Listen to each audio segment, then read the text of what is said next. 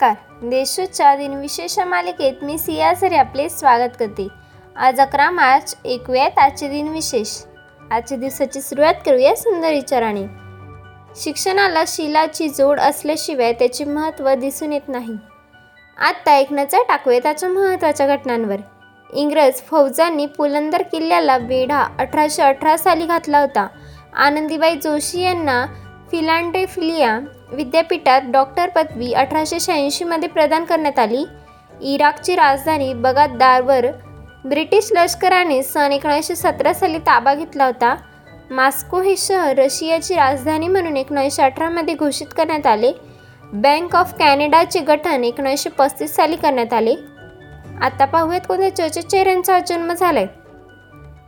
महाराज सयाजीराव गायकवाड यांचा अठराशे त्रेसष्ट साली जन्म झाला.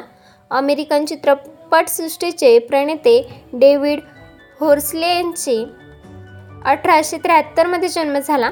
कथालेखक आणि नाटककार शंकर गोविंद साठे यांचा एकोणीसशे बारा साली जन्म झाला. भारतीय क्रिकेटपटू आणि माजी कर्णधार विजय हजारे यांचा एकोणीसशे पंधरामध्ये जन्म झाला.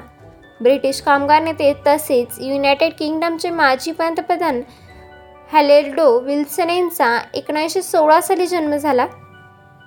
आता स्मृतीनिमित्त आठवण करूया थोर विभूतींची.